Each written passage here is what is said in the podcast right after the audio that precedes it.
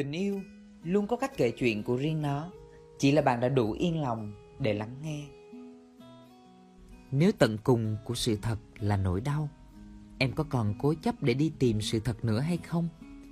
Tò mò và hiếu kỳ có thể giúp một đứa trẻ lên ba, lên bốn chạm tay tới một thế giới diệu kỳ, nhưng không thể giúp em, một người đã chạm ngưỡng hai mươi lăm, ba mươi với đôi lần vụn vỡ trong tình yêu, tìm thấy bình yên nguyên vẹn. Vì trong tò mò của em có hoài nghi, trong hiếu kỳ có ghen tuông ở đó.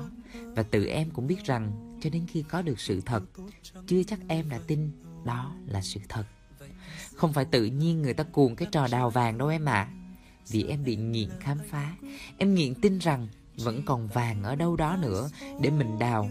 Ngay cả khi em đã đào được cục vàng lớn nhất, em vẫn đào cho đến khi tất cả mặt đất bị xới tung lên mới thôi. Người kiệt sức là em, chứ không là ai cả. Nên từ nay đừng ngoan cố tỏ ra mình là thám tử lừng danh.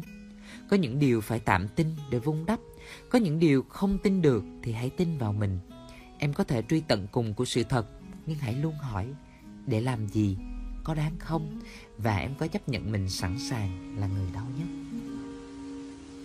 Chỉ có cách anh lùi bước để em thấy đường đi phía trước, vì anh cứ bên em là bão vơi sông hỏi vậy thì tại sao không dừng lại, khổ vẫn ở cạnh nhau, tình yêu tốt chẳng như vậy đâu.